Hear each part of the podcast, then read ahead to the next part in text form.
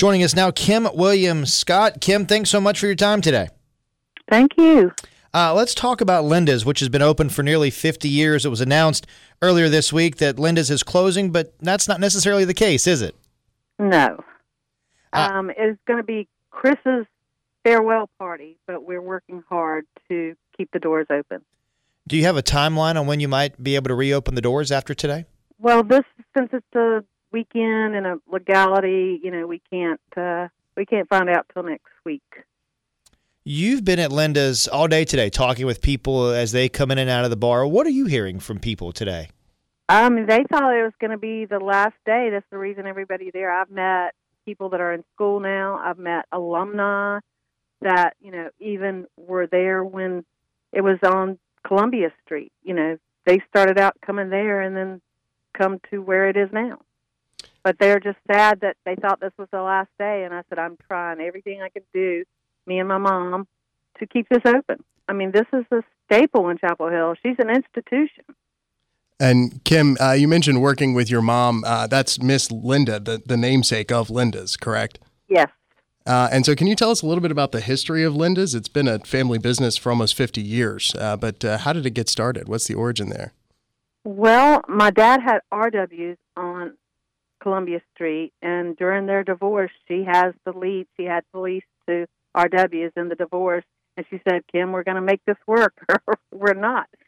So we got in there and made it work, and uh, it's like you said, it's everybody is talking about it. I mean, everywhere you go, everybody's talking about it.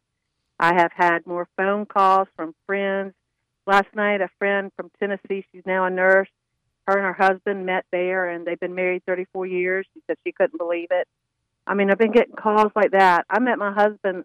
Well, I didn't meet my husband. I got engaged to my husband there. My sister met her husband there.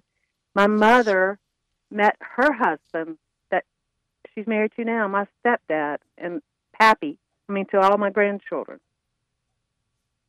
Wow, certainly a wealth of stories uh, over the years, uh, and you know the the connection between Linda's and UNC Chapel Hill uh, can't be denied. Uh, I understand you've had kind of a, a host of uh, you know uh, servers and even at sometimes potential house guests. is that right? Can you tell me a little bit about that? Oh yes, I mean we had a man that came in and he was in a station wagon from Michigan, and we didn't know what was going on, but he'd come in there every day and we found out he was living in his car, but he, he was had his residency at UNC and he was going for cardiology. And now he is one of in Charlotte. He is a well-known uh, heart surgeon. His name is Robert Stack, and his brother Richard Stack is also head of Duke or was. I think he's retired now. But just stories like that, and then we've had um, a woman that came into the one on Franklin Street. Her husband was in the burn center and she said she needed a job. Mom gave her a job and then told her to come to the house to live, just like she did Robert. I mean, we've had so many people come to mom's house to live and work there just because she uh, has a heart of gold and she wanted to give everybody a chance. And she loves all her customers. She loves all the people that came in. She has a lot of stories. Do you think that her generosity and the longevity of Linda's nearly 50 years is that why and what makes Linda such a beloved place in Chapel Hill? I think so.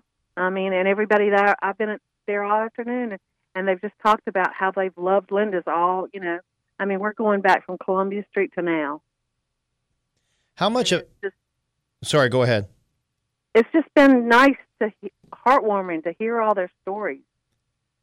How much do you feel like this gathering at the bar tonight, not just a chance to say goodbye, but how much is it a chance to, to be a, a celebration of the history of Linda's, but also a chance to celebrate the future and what it's going to be moving forward? A lot. I mean, tonight is going to be, you know, a farewell to Chris.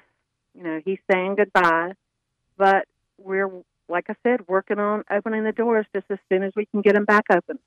And just to clarify, Chris is the, the current operator of the restaurant. Is that correct? Yeah, the current owner of Linda's. He's been there for 13 years, and tonight is his farewell. But my, like I said, my mom owns the building, and we are we've been talking to so many people just in the last few days, alumni mainly from Chapel Hill that want to be a part of Linda's. Uh, Kim, anything else you want the community to know about uh, this story and, and about Linda's in general? I'm just glad that everybody is out there just help supporting Linda's and still want to support Linda's and you know and giving us all the support we need. That's great. Kim Williams Scott at Linda's, we wish you all the best and thanks so much for your time this afternoon. Thank you so much.